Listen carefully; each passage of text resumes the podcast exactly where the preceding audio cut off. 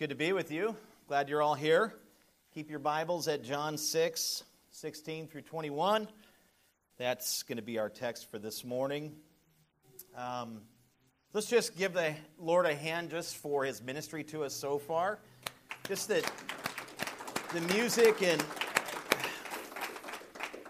you realize there's a theme this morning, right? Right? The security of Christ and and all of that. Think of the songs that we've sang. I'll bring it back up later, but um, that's basically what we're looking at today. Um, and, I, and I'm excited. I, I, I, had a really, really, really tough time writing this sermon because, as you all know, I'm a very emotional person. So um, I tend to get a little weepy. So I found myself writing and, and weeping a lot. And uh, I didn't let my wife know. Uh, she's in the other, uh, the other end of the house, so uh, when I come out, I'm like, I'm, I'm, good. Hey, how you doing? What's going on out here? Because she'd have been like, oh no, it's going to be one of those messages. Uh, but maybe not. We'll see how the Lord leads it here. But uh, just the text is, uh, the parallels in it are just incredible. So last Sunday, we looked at the fourth major sign John recorded that shows that Jesus is Messiah and God the feeding of the 5,000 at Bethsaida Julius. How many of you were with us last week? Cool. So, half of you. So, I would suggest that you go to our website and listen to the message. Uh, I think that uh, it'll not only frame the context of what we're talking about today and, and in the course of several weeks, but uh, just a great message, great scripture on, on that miracle and details and things that I discovered I thought were just amazing. So you can go to the website and listen to that. This morning we're going to look at the fifth major sign John recorded Jesus walks on water. How many of you have heard of Jesus walking on water? How many of you have ever studied the story and actually looked at it? A, a f- one. Okay, I was going to say a few, but no other hands went up. But most people have heard of that story, right? I've even heard that as a, as a line in a song. You know, if I could walk on water, you know, it's like copying what Jesus did. Pretty popular story, pretty popular theme. So I sounded pretty good right there for half a second, didn't I? You guys think I should go into singing? Stick to preaching. Darn it. I'm trying to get out of this for years. Uh, just kidding. Every time I write a sermon, I'm yelling at my wife at the other end of the house. I'm supposed to be doing this with my life. And she's like, okay, so keep doing it. Uh, but, anyways, this is a, a very, very well known story and an actual historical event. It's not just a story or a nursery rhyme. So, we're going to be taking a look at it today. It is the fifth major sign John recorded. That's not to say that Jesus only performed a handful of miracles, he did a lot of miracles, but John focuses in his gospel on a handful of them and, and for a particular purpose. Really, just to show that Jesus is the Messiah and that he is divine, he is God. This morning, as we unpack this small but highly significant passage, I'm going to give you four S's, okay? Four S's. I've been doing this lately. I don't know why. My wife's like, could you stop? Uh, but it's just a kind of a practical way to, to look at each section or set of verses. So, four S's I'll be giving you after we pray. I'll start, okay? Lord, thank you for your incredible faithfulness and uh, your ongoing ministry to us. Uh, that you have even been ministering to us here today through the songs that we've been singing and the fellowship. And it's it just your faithfulness is, is just incredible to me, even though kind of mind blowing to me, Father, because I, cause I know how I am and how I'm, I'm faithful one moment and, and then not so faithful the next, and, and I'm wavering and I'm all over the place, but you are just consistently faithful. I'm so glad that the Bible says that you are, and you absolutely are this, that you are immutable, you are unchanging. And if you have set your affections and love on me, that's never going to change no matter what I do. And that's not a license to sin because I want to love you, I want to serve you, but it's just a reality. And every person who is in Christ has that as their reality. We have the assurance of our salvation.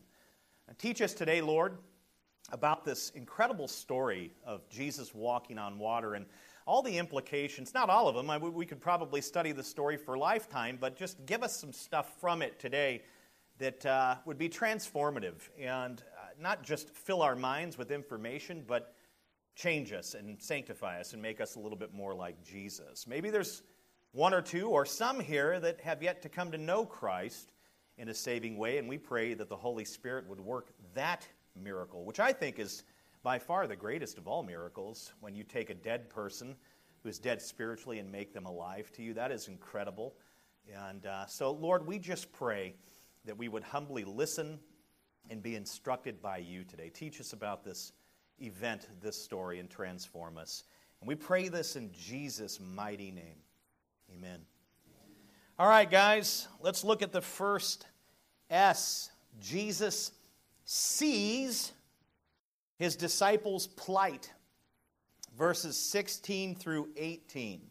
Jesus sees his disciples' plight. It says, When evening came, his disciples, speaking of Jesus' disciples, went down to the sea, got into a boat, and started across the sea to Capernaum. It's a little Roman district on the western coast of the Sea of Galilee. They started across the sea and they were headed in the direction of Capernaum. And it says, It was now dark, and Jesus had not yet come to them. And then in verse 18, the sea became rough because of a strong wind, Uh, because a strong wind was blowing.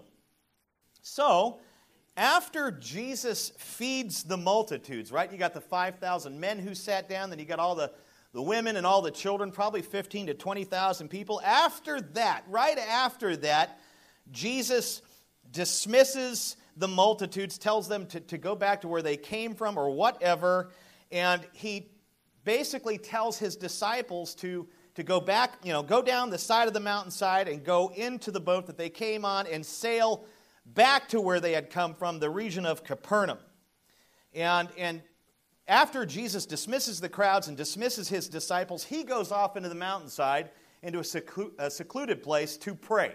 He seeks the Father and, and he's up there praying. And so that's the context. The feeding has been done, the disciples have been dismissed, the multitudes have been dismissed, Jesus has been away. He's away and he's praying. And the disciples literally descended the mountainside, and I don't think it was like, you know, climbing the Matterhorn or something. It was a steep hill, and they went down the trail. You know, it's not like they had to grab, you know, they had the rope and all that. They, they kind of walked down this big hill, and this region of Galilee has a lot of mountains and foothills around it. And they went down the mountain, and they, they climbed onto the boat, and they set sail for Capernaum. They did exactly what they were instructed to do. And there's a detail there. It says it was dark. So this is nightfall. This is maybe 6.30, 7, 8 o'clock at night. Uh, this is around Easter time because the Passover was happening. Uh, so, uh, you know, there would have been a full moon out, but that didn't play into this. But it was certainly dark. What time does it get dark around Easter now? 5, 6 o'clock? Same thing over there. So it's dark out, and these guys are on the boat. They're taking off. And as they sailed along the coastline, because that's typically what you would do. If you were just going to travel to another coastal town or city, you would just kind of stay within a mile of the coastline, away from the sandbars and things like that, but you wouldn't go out real far. You wouldn't go out to the middle of the lake or the sea. And as they sailed along the coastline, a strong wind started to blow across the sea and as the detail says, the water became rough, it became choppy. Now, I mentioned this last week, but the Sea of Galilee is the second lowest body and really point, uh, with, uh, you know, with the exception of caverns and things like that, and, uh, or, or maybe the Grand Canyon. But literally, the Sea of Galilee is like the second lowest body of water on earth at 700 feet below sea level. And because of that, that uh, low elevation, and because it's surrounded by mountains, it has interesting weather patterns. Uh, sometimes cooler air will flow down off of the northern mountains and, and across, the, across and then down the southeastern tablelands, and it'll rush down upon the sea and kind of blow across the sea. And when this cooler air comes down, it displaces the, the, the normal air that's there, the, the warm, moist air. And, and what this causes is rough water. And it causes a lot of waves and, and choppiness and a lot of violent churning is what it causes. So, so you could be out on this lake in the middle of the day and it could be beautiful, and then these winds, these cooler air winds, could blow in and mix with the warmer air, and the next thing you know, you're, you're, you know, you're basically sailing around on glass, and then it becomes so choppy you're fighting for your life. And that's how it is here. the strong wind that came down and stirred up all the water and everything, it blew the disciples' boat off course, literally out to the middle, deeper waters. So they had meant to ride the coastline, but the wind blew them out, we would say blew them out to sea. And they find, they find themselves at this point near the middle of the sea, where the waves are much, much larger and the wind is, is far more powerful out there. It's wide open spaces. And, and I don't want you to think that this is like the, an ocean or anything. The, Sea of Galilee is like eight and a half miles in diameter. So, you know, I, I said last week it's a tenth the size of Tahoe. When you go to Lake Tahoe and look at that, Galilee fits in one little corner. So it's not a, a huge, huge bottle of water. In fact, I think years ago I did the research. Don Pedro is shaped funny, but it's a way larger lake than Galilee. So Galilee's not technically a sea, but it's called a sea. But it has these windstorms and these choppy waves and stuff. And, and if you're four miles out in the middle of this thing, it can be very, very dangerous. And some of the disciples were professional fishermen, it's what they did for a living, which also means they were accomplished sailors, right? If you're going to be sailing around and doing a lot of fishing, uh, you're going to have to be like, you know, I've never sailed before, but I'm a fisherman. How does that work out? You'd have to be a, a, a, sailor before you could actually be a fisherman, right? You'd have to know how to navigate in the wind and drop sails and do all the stuff and mop the poop deck. Have no idea what that means. Anyone know what that means? It's like an old sailor. Josh knows what it means. It figures he would know. Uh, he's a master of knowledge that really doesn't matter. Uh, but he knows some things too. I mean, the guy brought a cello today, so I've got to give him some credit. But it, you'd have to be a sailor, right? Before you're a fisherman. So, so these guys, some of these guys, like Peter and his brother Andrew, and John and James, these guys were professional fishermen. Don't think deadliest catch because that's like insane out in the middle of nowhere.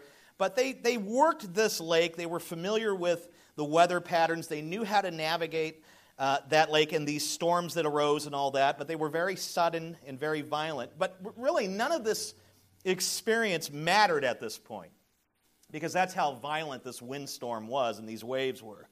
And these guys literally rowed as hard as they could.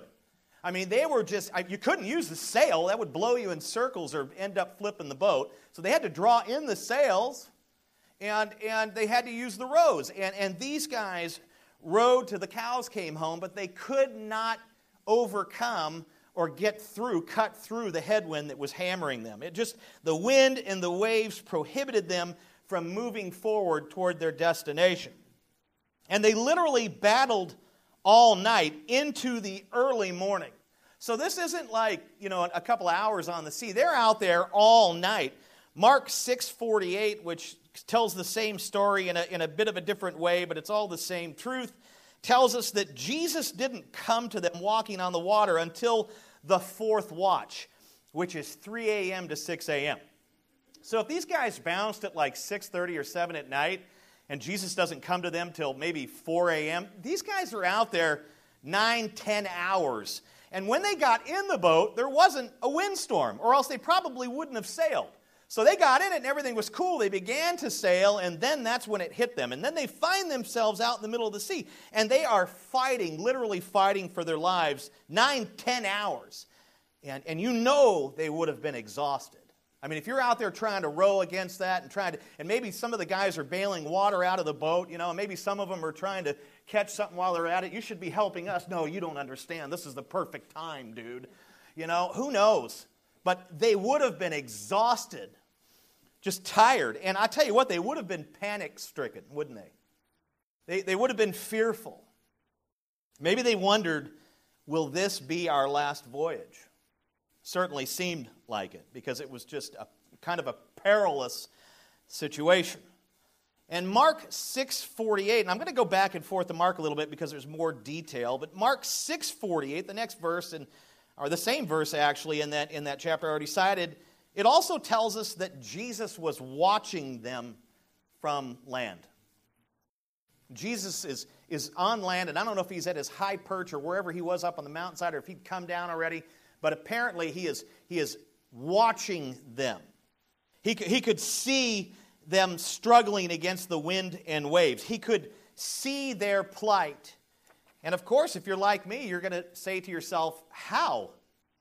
How does he, how is he able to see them in the middle of this battle for their lives? They're fighting the, the open sea. How? how? It's, it's dark outside. And some speculate that because of the full moon, you could see all the way across the lake and you could see what was going on out there. And, and usually, when, when people say those kinds of things, I get what they're saying, but at the end of the day, they pretty much deny all things supernatural and always come up with some sort of scientific explanation. I don't think it had anything to do with the moonlight or him, him looking out there and, and being able to see them. They were near the middle of the sea, roughly four to five miles away. It was dark. They were in a Galilean fishing boat, and they recently dug one up over in that region, and uh, these boats were roughly 27 feet long. So, this is a really, really big canoe. It's not an ocean liner. It's not one of those boats from Deadliest Catch. It's not a cruise ship. It's not something you would be able to see out in the middle of the sea. It's a very, very small boat. And, and you also have to keep in mind that the waves were rolling at this point. You were getting rollers out there, choppy and rollers and all that. And then you've got also the wind that is whipping up the white caps and, and, and, and you know what happens out there? When that happens, when the wind starts blowing and it stirs up that water, you get a pretty good mist over, right? You get mist and condensation over the water, maybe 20, 30, 40, 100 feet high over the water. So I just think that in terms of being able to physically see them out there with your own eyes, totally impossible. Too far away, the boat's too small, it's dark, you've got a storm, you've got big waves. There's no way he's sitting up there watching, and they didn't have binoculars back then. I don't even know if they had those things that you pulled out, you know, like on the Mop the Poop Deck movies. I have no idea. I, I don't think they could be physically seen out there. There was just too many factors. So the question is how was Jesus able to see them? How could he see their plight? Well, what is the theme of John? Jesus is God. God can see things we cannot see. He can see the future. He can see the human heart, who we actually are on the inside, right? In fact, Hebrews 4:13 tells us that nothing in all creation is hidden from God's sight. Literally nothing, which means what? He sees everything. He sees all things. Jesus utilized at this point right here in history, Jesus utilized the, the visual capabilities that only God possesses. He looked through the storm. He's looking through the storm and through the nightfall. And, and at a great distance, he's looking through all of that and overcoming all of the obstacles as God only can with that kind of sight. And he's watching and seeing the disciples' plight. This can mean only one thing Jesus is God. It's, that's it. I, I don't know about you, but I've never heard of anyone ever performing a miracle like that where they could see like this. And today we've got some pretty incredible technology. Maybe it's possible today with some of the electronics, but now this, this, the, the, idea here is him watching them isn't that he can see them from the mountaintop with his own eyes in the typical physical sense. It's that he can see them supernaturally. That in his mind and in his eyes, he has a perfect view of them. They're right in front of him.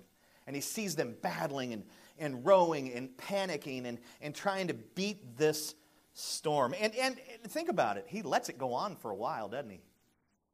What does that say about how he, when we enter into difficult seasons, that he might be watching, of course, but allowing us to be shaped by it and to battle and to maybe persevere? I tell you, it can mean only one thing that he is God. Now, look at the second S with me. He, he sees the disciples, and here's the second one Jesus strolls on the stormy sea. Verse 19. He strolls on the stormy sea. It says, When they had rowed about three or four miles, they saw Jesus walking on the sea and coming near the boat. And it says, And they were frightened. Duh! Would that not be frightening? Why is he not swimming? I'd be freaked out. I'd be wigged out. We look at the disciples and say, What a bunch of wimps. Are you kidding me? If you saw somebody come walking up to you on water, uh, you would either bow or run. He comes up to them and they are frightened. And here's my point Jesus did not merely observe his disciples and, and see their plight as they battled wind and waves, he actually came to them to help them. He sees what's going on with them, but he takes initiative and he comes down off the mountainside, crosses the beach, and walks across the water four miles out to sea, if you will, unless he made it there faster than that. He certainly could have. And he comes to help them. And I would say it is one thing to look upon people who are in need with charitable eyes, it is quite another to act charitably and meet their needs. Did you hear what I said?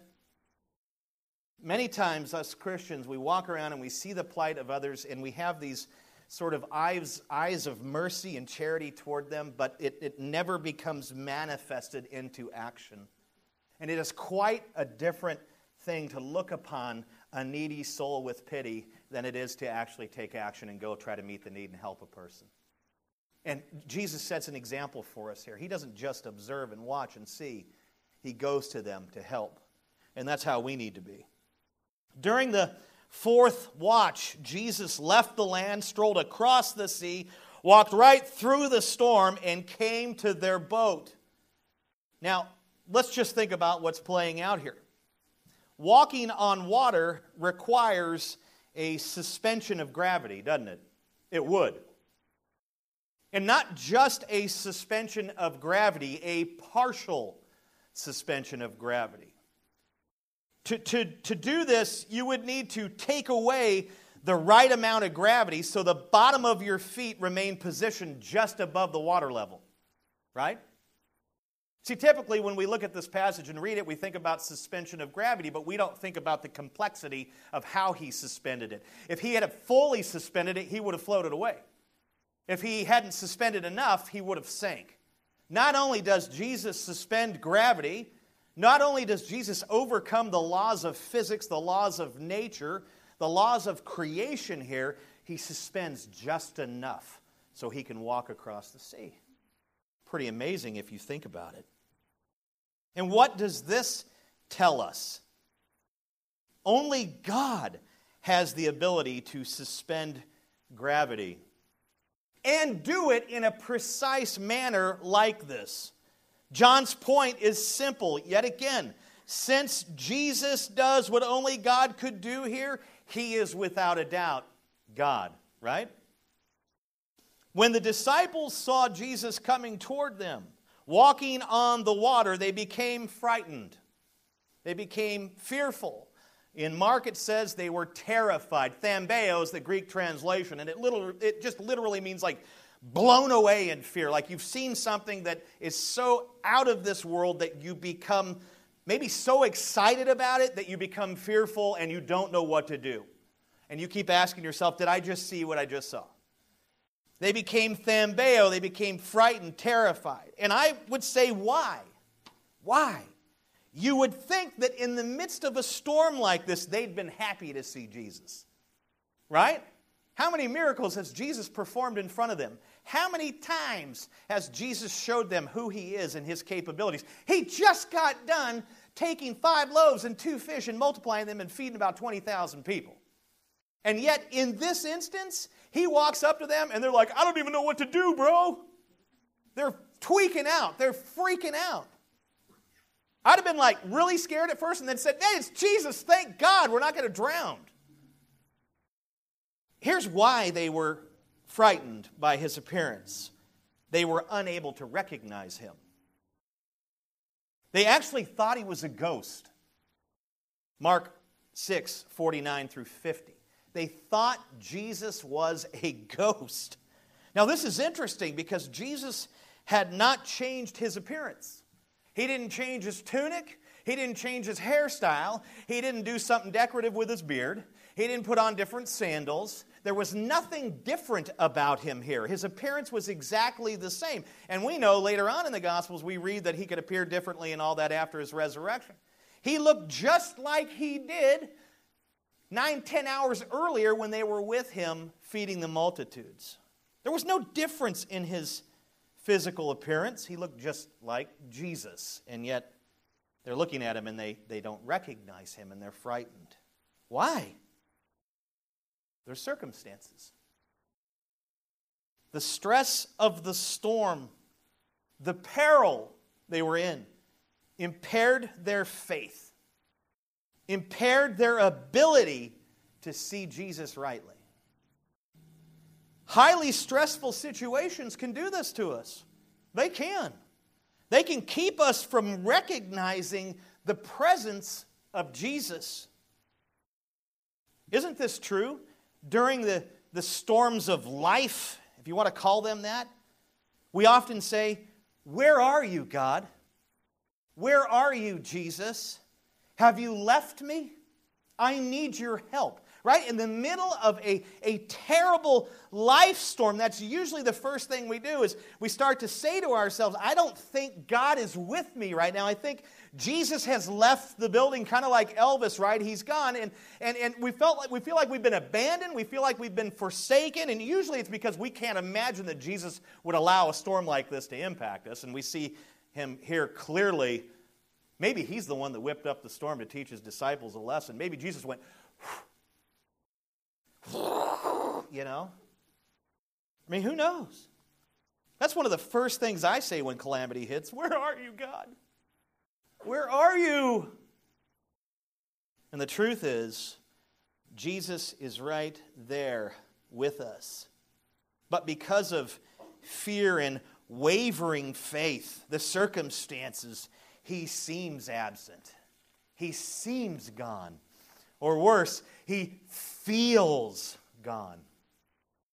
And it's so sad that we put so much emphasis and stock in our feelings. In fact, that's the insane direction our nation is in. Everything is based on how people feel.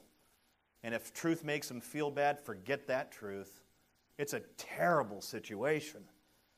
And the fear and the plight just blinded them. And it blinds us at times. Sometimes Jesus seeks to make his presence known to us through a godly friend in those moments of, of great trial, persecution, or a storm. But we fail to recognize his presence there in that person. They, they come to us in our, in our time of need. And, and, and Jesus wants to, he wants so badly to, to minister to us through them but we don't realize it. And we say, Can you pray for me? I don't sense the presence of the Lord in my life. And Jesus is shouting to us, I'm here in Tom. I'm in Jill. I'm talking to you. I'm encouraging you through Jill. I'm speaking to you through Richard. I'm speaking to you through Kay, through Michael, through Shelly, through anyone who's a believer that's standing there. I'm here in you. And we don't even realize it. James, would you pray for me? I just don't, I don't, I don't even sit. I'm going through this struggle and I don't sense the Lord's, He's here. I don't think He's with me right now and I don't understand it. James should say, He's here in me. And He's here to love you. I'm here to care for you on His behalf. I'm here to be His hands and feet. Jesus is in hospitals right now through his saints, encouraging people who are dying or who are struggling with cancer or whatever. He's in each of you in this room if you belong to him, if you're in him by grace through faith. I just say, sadly, circumstantial blindness is pretty common among believers. I know this from personal experience. Do you?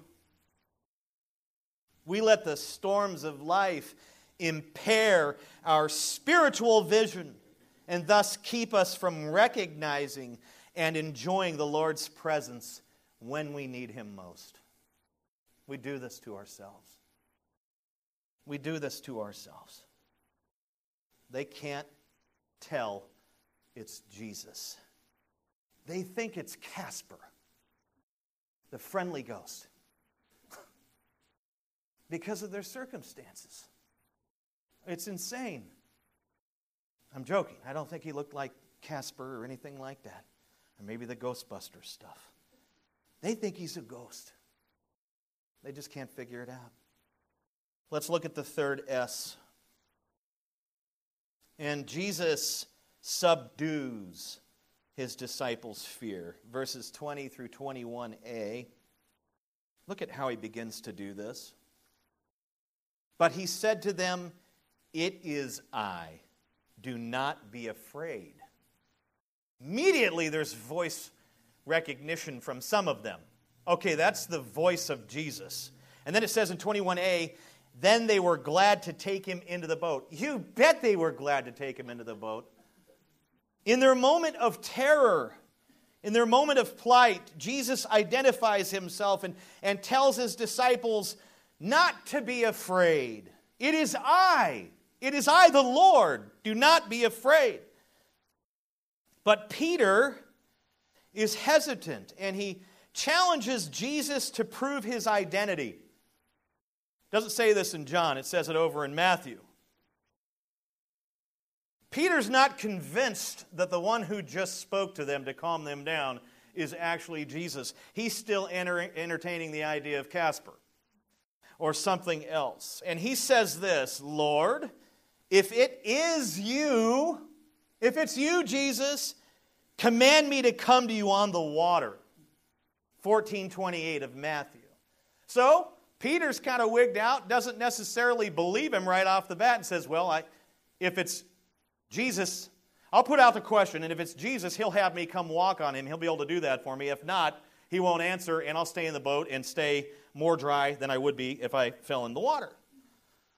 And Jesus responds to Peter, even though Peter is doubting and, and, doesn't believe it's Jesus at this point, and he's testing Jesus, which I think it's never wise to test God. But he does it here, and Jesus responds to him with a simple, Come. Maybe he went like this Come. And what does Peter do? He hops out of the boat. He begins to walk on water toward Jesus. There's another miracle. Jesus not only modified gravity for himself so he could stand out there, he does it for Peter right there in an instance with the authoritative word come. Gravity is semi suspended for Peter, and he gets out and he's walking on the water. There's another miracle. There's miracles all through this text. But unfortunately, Peter takes his eyes off Jesus to focus back on the storm that is swirling around him, and what happens? He begins to sink.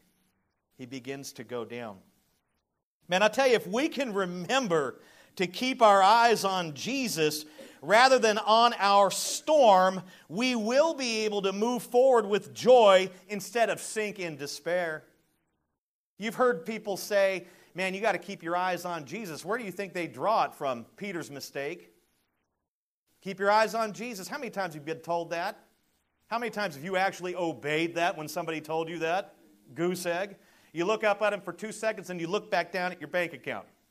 Ah! You start sinking. Right? You look at your, your situation, your health, or whatever, and you begin to sink in despair and anxiety and fear. If we could just do the opposite of what Peter did. But I still think what he did by getting out of the boat is pretty incredible. So Peter's sinking, right? He's going down. In absolute terror and desperation, Peter cries out, Lord, save me! Now, Peter might not have been a good water walker, but he knew who could save him, didn't he? You got to give him credit there. He might not have been Fred Astaire on the water, took his eyes off Jesus and went down, as all of us would have. I would have went kerplunk right when I got out of the boat. I wouldn't even ask Jesus the question, command me to come to you. Come to us if you're Jesus. We don't want to think of Peter in an ill way here. He starts to sink. He cries out, Lord, save me. And Jesus responds by taking his hand. But as he's pulling up out of the water, he admonishes him, right? He gently corrects him and says, Oh, you of little faith, why did you doubt? I mean, it's Jesus. See, we don't have this luxury Jesus is invisible to us, although he makes his presence known to us in very, various ways in us through the Holy Spirit, in others. But, but Peter is literally looking at him with his own eyes. I can't wait for that day when I get to look Jesus in the face and say, wait a minute, you're not a, a swish, a swish. Screwed up my own joke. You're not a Swiss snow skier. There. Right? Because every picture of him, he looks like his name would be Sven, and it's like he's got blue eyes and long blonde hair. We've got the European version of Jesus. He was actually Jewish. But I screwed up the joke because I said swish, like two points. He just says, Oh, you a little faith, why do you doubt? I would have been like, It's just who I am. I know. When they climbed into the boat, because they didn't just stand there, he pulled them up out of the water and they climbed into the boat. It says over in Matthew 14, 29 through 33, the wind immediately ceased. There's another miracle. You've heard of Jesus silencing a storm. That's not this instance, but he did it here too. The wind dies out as soon as they get into the boat. And what happens? The disciples fully knew who Jesus was, they realized what he was doing for them. And it says in that text, they began to worship Jesus, calling him the Son of God. They were saying, like, you truly are the Son of God. You are God. You are Messiah. It's who you are. I get it. We believe it. And they're worshiping him right there. It is the, the presence and power of Jesus. That, that's what subdued their fears.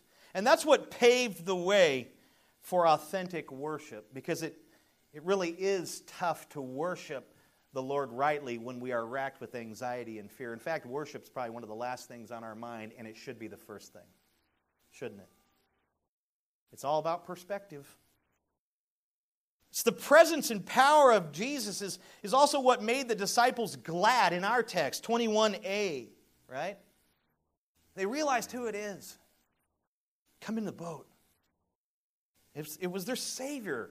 Their Savior had come across the sea to save them from this situation.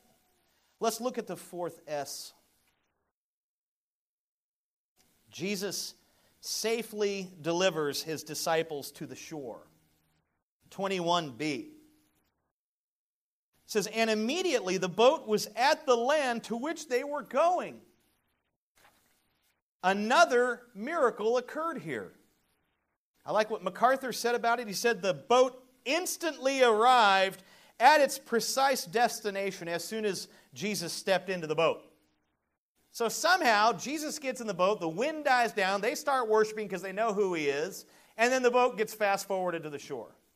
The boat went from the middle of the sea to the harbor at Capernaum, a distance of about four miles in the blink of an eye, in a snap of a finger, probably quicker than that. Now keep in mind, they were not on board a 100 mile an hour cigarette boat or rum runner. At 100 miles an hour, it would take you two and a half minutes to travel this distance. They were on a Galilean fishing boat with no engine, and they traveled four miles in a hundredth of a second. That's fast. And I might add, their hair, beards, equilibriums, and clothing were not disturbed. Because think about traveling at that speed. That'd be pretty insane. And these guys, it just literally, it's like somebody blinked their eye and they were over there. That's a miracle. It's another miracle. Jesus not only saw his disciples' plight, he strolled along the stormy sea and came to help them. He subdued their fears with his powerful presence, and he safely brought them to shore. Jesus' ministry to his disciples was full service, from seeing their plight to delivering them from danger. In six short verses, we've seen four miracles, four supernatural events occur here. If we include the calming of the wind after Jesus enters the boat, Matthew 14 32, you've got five miracles right there in the six, seven verses. That many miracles right there. Pretty incredible. What was John's purpose for recording all these miracles? As always, he wants us to know that Jesus is Messiah and God. Amen? All right, so get ready for your application. Maybe you've already been applying some of this stuff, you've been thinking about it, applying it to your life. I said earlier as I started the message, the parallels in this passage are they're remarkable. They're incredible. I want you to think about the boat for a moment that they got on. The boat represents life. Life is like a boat, if you think about it. At birth, we kind of enter the boat and begin to sail along through life and through various experiences. And you've got, you know, preschool and, and, and kindergarten and all that stuff, and high school, college, whatever, however you want to think about it. You kind of get in the, in, in, in, in the boat and you begin to sail through life. We sail from one destination to another, year after year, right? Until we arrive at our final destination, our final port of call. So, life is the boat. The boat is our life. The strong wind represents the difficulties that arise in life as we are sailing along. We sometimes refer to these difficulties as what I've already pointed to the storms of life. Everybody goes through storms. No one escapes the storms of life. Everyone experiences a, a death in the family, a, an illness, a job loss, a, a heartbreak and a breakup. It, it happens to everyone. No one escapes them. You don't have to be just a believer, a follower of Jesus, a disciple to experience storms in life. Everyone goes through them. Everyone. Members of this church are going through various storms as I speak. Some are going through a storm of, of health issues. right? Whether it be cancer, a flu, some other physical ailment. I don't consider the fact that I had to just get bifocals a storm, but it is because it's hard to get used to them. I keep going like this, and it's like, oh my gosh, I don't know how to look through them. But some of us in this room are, are going through, that's not a storm, that's not even a sprinkle. Some of us in this room are going through a real storm, health storm. Of a dear sister here who beat cancer, but the effects of all the treatments are beating her right now.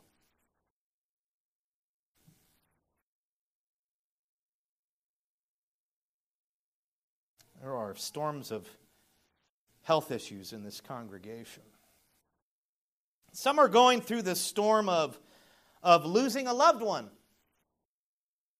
You just lost someone you loved dearly uh, to a sickness or, or whatever, car accident. I don't know about the car accident in this congregation, but I know that some of you particular, Cami just lost her father. He was an older man, but it still hurts like heck.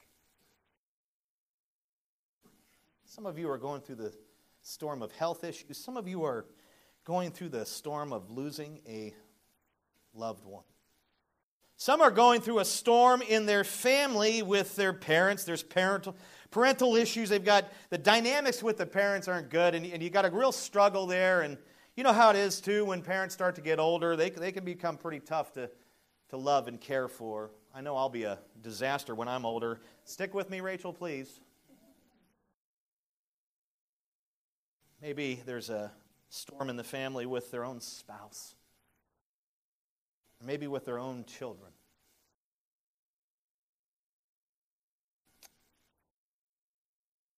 I think that being sick and those kinds of storms in the family are difficult. I know I've gone through them. I've lost family members and things. And family dynamics can be real tricky, but I, I'm not sure. I think I'd have to put high on the list of emotional pain when your kids stab you. Yeah. Those little buggers took care of them their whole life, provided for them, and, and they hate you.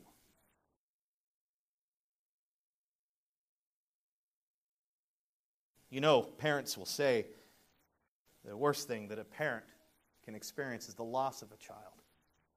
You know what's pretty darn close to that? Is the loss of a child in relationship.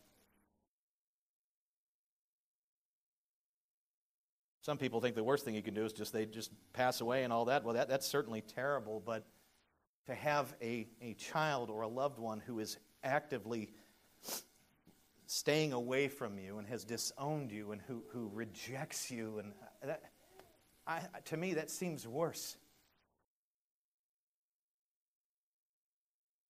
You know, I when I was young, my uh, my dad bailed, and people would say, "Well, I lost my dad at 14 or whatever. You know, he he died. He had a heart attack, and you know that's horrible.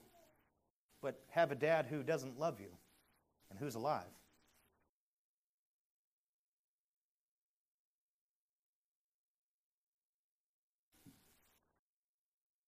Some of you are dealing with storms in the family. Some of you are going through a financial storm where there isn't enough money to make ends meet.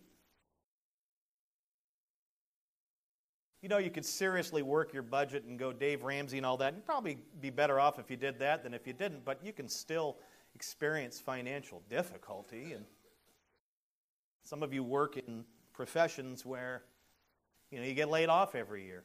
And, and you, you think through that and try to plan for that as best you can. And then you got about four months where you have no income coming in. And that, that's, that's hard, man. And of course, companies wait till Christmas to lay off. You know, lay, lay me off in, in February, not in December. Oh, no.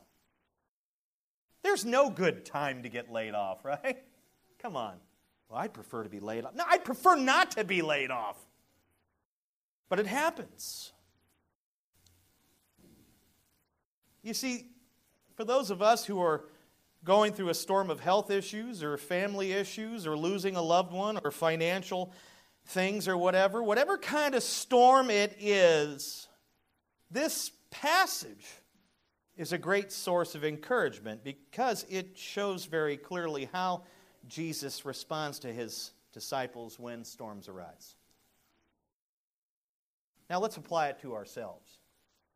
We've seen what Jesus did for his 12 disciples here. Let's apply it to us, which you totally can do. Jesus sees our plight. He sees what we are going through. But it's more than that. I'm reminded of, of the death of Lazarus, another Bible story later on in John. When Lazarus died, his sisters Mary and Martha were just totally obliterated. They were heartbroken. They loved their brother. And when Jesus saw one of them, Mary, weeping, Jesus began to weep. Shortest verse in the Bible, Jesus wept. You see, Jesus not only sees our plight, he feels our plight and he weeps with us. Our plight is his plight. Our pain is his pain. Our tears are his tears. You remember what Jesus said to Saul of Tarsus when he knocked him off the horse? Why are you persecuting me? Saul's like, How am I persecuting you? When you persecute Christians, you persecute me. You've offended me. Jesus is our high priest, and he is able to sympathize with our weaknesses because he was tempted as we are tempted, yet without sin. Hebrews 4:15. Jesus sees our plight and he responds accordingly. Jesus strolls with us through our storms. Because of the Holy Spirit, Jesus is always with us. We are never alone. Never. Not even for a millisecond. Not for a nanosecond. No storm can separate us from the Savior. Doesn't matter how how violent the storm may be, it doesn't matter how hard the wind blows, it doesn't matter if there's a tornado involved, it doesn't matter. Nothing shall separate us from the love of Christ. Not even self inflicted storms, which I'm really good at. Much of my storms are because of my own doing. Doesn't matter how powerful the storm is, doesn't matter what it looks like, doesn't matter insurmountable odds. It, it makes no difference. Nothing shall ever separate us from Jesus. You may feel that you're alone in your storm, but if you're in Christ, you're not alone. Jesus is with you, and guess what? His church is with you. A line in the uh, Army Ranger Creed says, I will never leave a fallen comrade to fall into the hands of the enemy. I'll never leave a fallen man behind. Jesus never leaves his comrades, his soldiers, his disciples. In Matthew 28 20, he said, I am with you always to the end of the age. He strolls with us through the storms.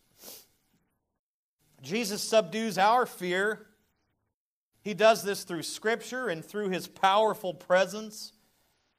Do you realize that one verse from the Bible can vanquish our fears, lift our countenance, and refuel us for the fight?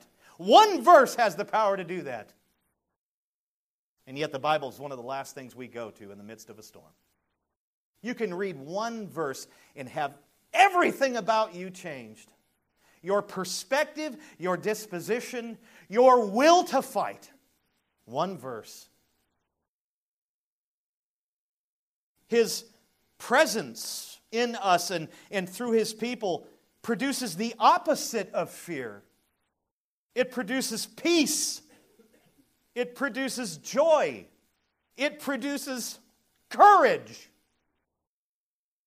Knowing that He is with us in the storm will empower and embolden us to, to stand firm like a deeply rooted tree and even press forward no matter how hard the wind blows. His Word, the Scriptures, our Bibles, His presence through the Holy Spirit in us and in our brothers and sisters powerful, powerful weapon against fear, subduing our fears, emboldening us, encouraging us to press on or to just stand firm and glorify Him in the midst of it. Lastly, Jesus safely delivers us to the shore. If Jesus can suspend gravity the way that he did, if he can walk on water, if he can calm a violent windstorm, if he can get a boat full of people from point A to point B in the blink of an eye, surely he can get us through the storms of life. Yet, we must be careful in our thinking. The fact that Jesus can deliver us doesn't necessarily ensure that he will deliver us. You see, some storms are meant to last. The wind will keep blowing. The health issues will continue. Family dynamics will remain strained. Some things just stay. The Apostle Paul had a, some kind of a physical ailment, a thorn in his side, and he asked the Lord three times to take it away. And the Lord basically said, I'm not going to take it away because my grace is sufficient for you. Translation The thorn is meant to drive you to reliance on me. Let me tell you what a life of ease and comfort produces absolutely no need for God. That's America. America doesn't need God, it's got all its money and possessions and crap. Some storms are meant to last. And the good news is, God works through our storms to sanctify, make us like Jesus. You see, God never wastes a storm, there's a purpose for the storm. I like what John Piper wrote. He said, I've never heard of any I've never heard anyone say the really deep lessons of life come through times of ease and comfort. Amen, brother. Some of my greatest moments of learning and, and, and humbling have come through crushing circumstances, through storms. But when things are easy, I become so lazy. And if a storm does not die down, we must remember that God works all things for the good of those who love Him and are called according to His purposes.